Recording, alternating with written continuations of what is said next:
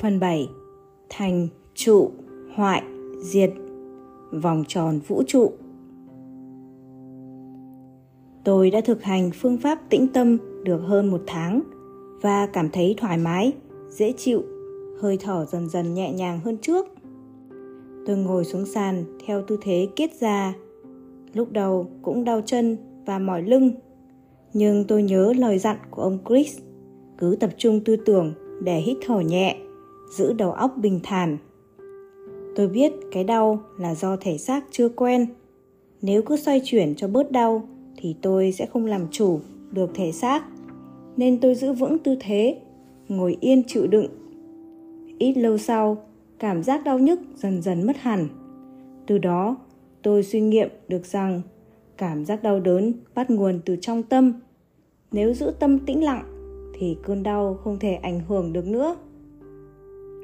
Thấy tôi ngồi xếp bằng, Angie ngạc nhiên hỏi Anh giờ cũng tập thiền nữa sao? Không muốn giải thích nhiều nên tôi chỉ nói qua loa thì tập cho đầu óc thoải mái một chút chứ gần đây công việc của anh căng thẳng quá. Nghe thế, Angie nói Nếu anh cần tĩnh dưỡng thì tại sao chúng ta không đi Colorado nghỉ ngơi ít hôm? Tôi đồng ý, nên cuối tuần đó chúng tôi đã có mặt tại căn nhà nghỉ dưỡng. Sau khi nghỉ ngơi được vài ngày, tôi đến thăm ông Chris và kể cho ông ấy nghe về việc thực hành phương pháp tĩnh tâm mà ông đã từng khuyên tôi. Ông Chris vui vẻ nói: Nếu có thể ngồi vững vàng và giữ được tâm tĩnh lặng thì ông đã vượt qua được giai đoạn khó khăn lúc đầu rồi. Bây giờ, ông cần tập trung loại bỏ những tư tưởng không cần thiết, không cho nó chạy loạn xạ nữa. Giai đoạn này sẽ cần nhiều thời gian hơn vì những thói quen suy nghĩ trong quá khứ sẽ khuấy động tâm của ông. Tuy ngồi yên nhưng đầu óc của ông sẽ nảy sinh không biết bao nhiêu tư tưởng, hết cái này đến cái khác. Do đó, ông phải biết quan sát nhưng không để cho chúng ảnh hưởng đến ông. Cứ để mặc cho chúng đến và đi một cách tự nhiên. Ông sẽ thấy các tư tưởng nổi lên như thế nào, hoạt động ra sao, rồi mất đi hay chìm xuống. Ông phải thản nhiên, không can thiệp, giữ vững hơi thở thì theo thời gian sẽ có định. Định lực xuất phát từ lòng kiên nhẫn. Dù thể xác có đau, vẫn giữ vững vư tư thế. Dù đầu óc có sinh ra những tư tưởng này nọ, vẫn duy trì nhịp thở, không để chúng ảnh hưởng. Sau khi thực hành được một thời gian thì ông sẽ tiến bộ. Điều quan trọng vào lúc này là phải tiếp tục tuân thủ theo đúng thời khắc, không thay đổi. Đây là thói quen cần thiết phải giữ vì nếu chăm chỉ ngồi vài ngày rồi nghỉ thì có có thể tiến xa được tôi cảm ơn ông chris về lời chỉ dẫn đơn giản dễ hiểu này đoạn ông chris giải thích thêm trong thời buổi hiện nay, có rất nhiều thứ làm sao lãng đầu óc con người, nên rất khó thực hành theo những phương pháp như người xưa đã làm. Trong thế giới của công nghệ, tâm lý con người đã bị quá nhiều thứ ảnh hưởng và chi phối. Do đó, ta phải biết bắt đầu từ những bước căn bản, tập thành thói quen để phát triển định lực thì may mới có thể đối trị được tình trạng của thời đại hiện tại. Khi đã có định thì lúc đó mới có thể đi sâu được do đó việc thực hành không được vội vàng hấp tấp tôi kể cho ông chris nghe về nghiên cứu của giáo sư Bader. Ông Chris nói, vẻ hứng thú. Hiển nhiên, các nghiên cứu khảo cổ có thể phát hiện thêm nhiều dữ kiện về các nền văn minh cổ xưa và nguồn gốc của con người. Thấy ông Chris có vẻ cũng am hiểu những chuyện này, tôi bèn hỏi thêm. Liệu chúng ta có thể biết được nguồn gốc của con người hay tương lai của nhân loại hay không? Ông Chris bật cười. Câu hỏi, con người từ đâu đến và sẽ đi đâu? Là một câu hỏi đã có từ ngàn xưa. Đã có biết bao nhiêu lý thuyết được đặt ra để trả lời câu hỏi này, nhưng không một lý thuyết nào giải đáp được nó một cách thỏa đáng. Mỗi thời đại đều cố gắng giải đáp nó theo quan niệm và nền tảng giá trị thịnh hành vào lúc đó. Hiển nhiên, khi xã hội thay đổi, khoa học tiến bộ, nền tảng giá trị thay đổi thì các quan niệm, lập luận cũng thay đổi theo. Tuy nhiên, hiện nay chưa có một lý thuyết nào có giá trị lâu dài, chịu được sự thử thách của thời gian. Ông Chris giải thích thêm. Cách đây nhiều thế kỷ, mọi người tin rằng có một đấng hóa công sinh ra vạn vật, bao gồm cả con người.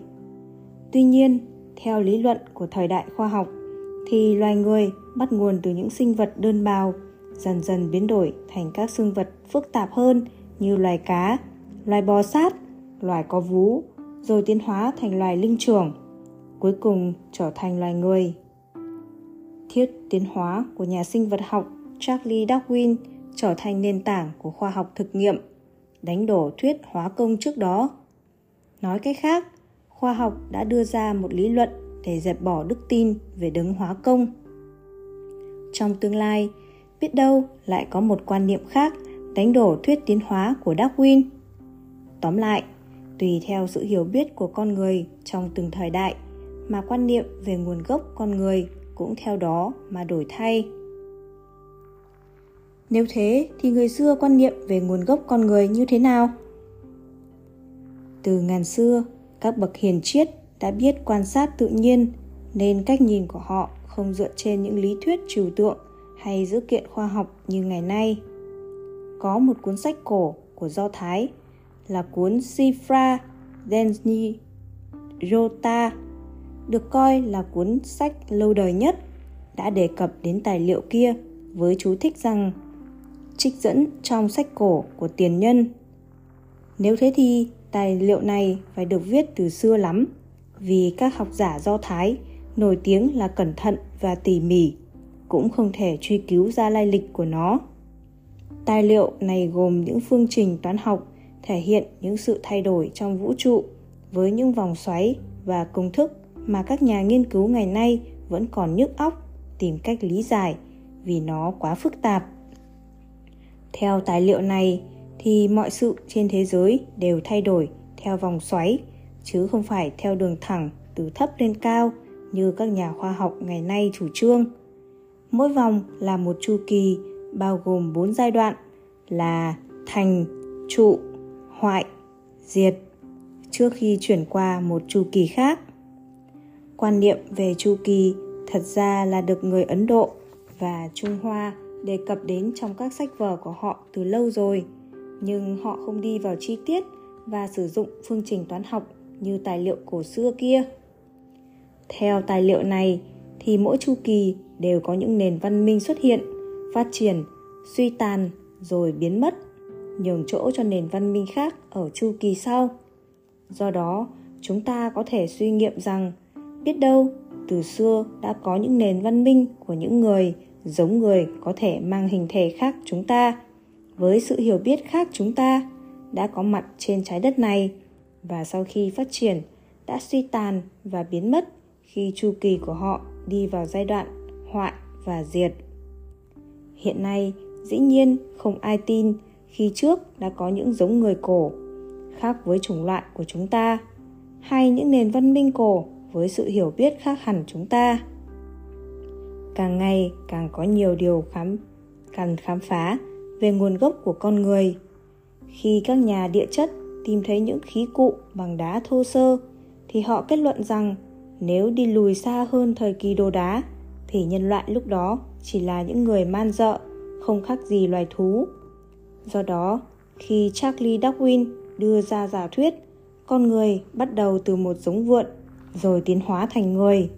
Quan niệm này đã được các nhà khoa học thế kỷ 19 và 20 chấp nhận ngay rằng nền văn minh của chúng ta ngày nay là kết quả của sự tiến hóa từ thấp lên cao, từ man dợ đến văn minh, rằng ngày nay chúng ta đang ở tột đỉnh qua các khám phá và phát minh của khoa học thực nghiệm. Tôi bật cười. Tuy thế, nhưng nói rằng từ xưa đã có những giống người khác hẳn chúng ta trên quả đất này thì thật khó tin. Ông Chris thong thả nói tiếp. Khi xưa, có một truyền thuyết phổ biến trong giới học giả Hy Lạp được triết gia Plato ghi nhận trong cuốn Phaedrus đó là con người đã từng và sẽ trở thành những sinh vật có cánh, sống trong cảnh trời và các thần linh. Thật ra, họ vốn là thần linh, vì để rơi mất cánh mà phải sống dưới trần làm người. Đến khi nào tìm lại được đôi cánh thì họ sẽ bay về quê hương của họ. Tôi ngạc nhiên hỏi, triết gia Plato đã viết như thế sao? Tôi chưa từng đọc cuốn sách Phaedrus, nhưng biết đâu đó chỉ là một ẩn dụ đề cập đến một vấn đề gì đó. Ông Chris gật đầu đồng ý. Dĩ nhiên, chưa có bằng chứng nào cho thấy con người khi xưa đã từng có cánh và bay lượn trong không gian. Cách đây không lâu, các nhà khảo cổ đã tìm thấy trong kim tự tháp ở Nam Mỹ một tài liệu cổ tên là Popol Vuh. Trong đó ghi nhận nguồn gốc của nhân loại như sau. Khi xưa, con người không có hình thể rõ ràng như ngày nay mà chỉ là những thực thể thanh nhẹ sống trong thế giới gần với các thần linh họ có khả năng lý luận sâu sắc và liên lạc với nhau bằng tư tưởng. Những thực thể này sở hữu một thứ nhãn quan gần như là vô hạn, có thể nhìn thấy tất cả mọi sự. Thế giới của họ toàn là những chủng loại vô hình, tốt cũng như xấu, cao cũng như thấp. Sống trong cảnh giới thanh cao, nhìn thấy được những thế giới khác, nên một số người tò mò tìm đến thế giới này rồi bị ô trược. Khi thân thể của họ bị những yếu tố vật chất, nặng trược bám vào.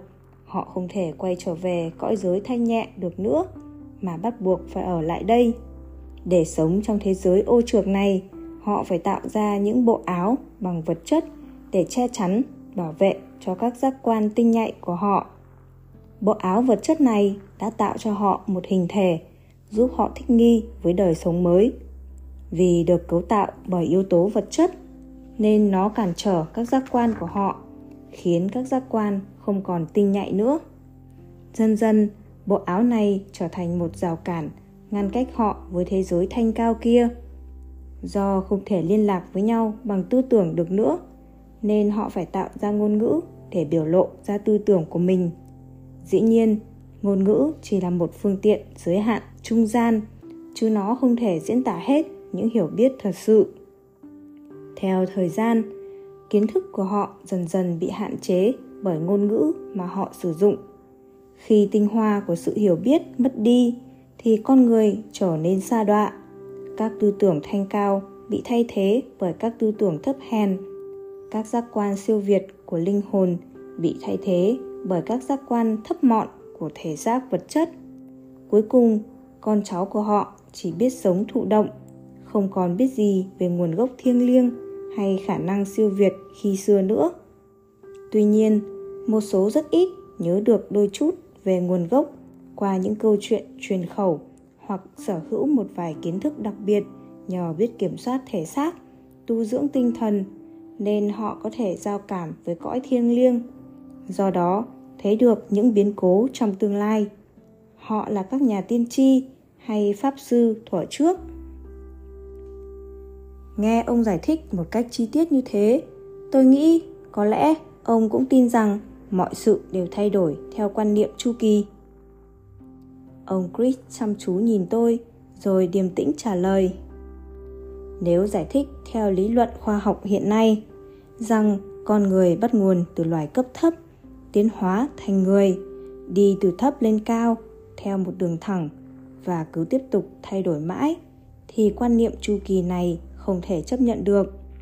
Nhưng nếu giải thích theo quan niệm của người xưa với những vòng xoáy, mỗi vòng là một chu kỳ khác nhau, tiếp diễn không ngừng qua bốn giai đoạn, thành, trụ, hoại, diệt, thì điều này rất có lý và có thể chấp nhận được. Tôi hỏi dồn, nhưng nếu đã có những nền văn minh như thế, thì tại sao tất cả lại biến mất nhanh chóng như vậy? Ông chris kiên nhẫn trả lời. Theo vật lý học, nếu ta ném một vật lên không trung, thì sức ném lúc đầu phải mạnh, nhưng dần dần giảm bớt khi lên cao, rồi chuyển hướng rơi xuống với một lực ngược lại. Lúc đầu chậm, sau gia tăng mạnh lên. Cũng như thế, giai đoạn thành và trụ mất rất nhiều công sức, nhưng khi bước vào giai đoạn hoại và diệt thì thường diễn ra rất nhanh nền văn minh nào cũng mất nhiều thời gian xây dựng mới tạo được. Nhưng khi suy hoại, thì biến cố này diễn ra nhanh vô cùng. Thí dụ như, con người đã trải qua biết bao nhiêu thế kỷ mới có được nền văn minh như hiện tại. Nhưng nếu xảy ra một trận đại chiến với vũ khí nguyên tử, phá tan tất cả, mọi sinh vật đều chết hết thì sao? Nếu tất cả những gì thuộc nền văn minh hiện thời đều tiêu tan hết thì đến chu kỳ sau, còn ai biết gì về thời đại này nữa? Ông chris nhìn tôi đầy hàm ý, rồi nói, tương tự như thế, nếu có trận động đất lớn xảy ra khắp thế giới, chôn vùi tất cả lục địa xuống lòng đại dương, thì đâu còn di tích nào nữa. Chuyện này đã xảy ra đối với atlantis, ông không nhớ sao?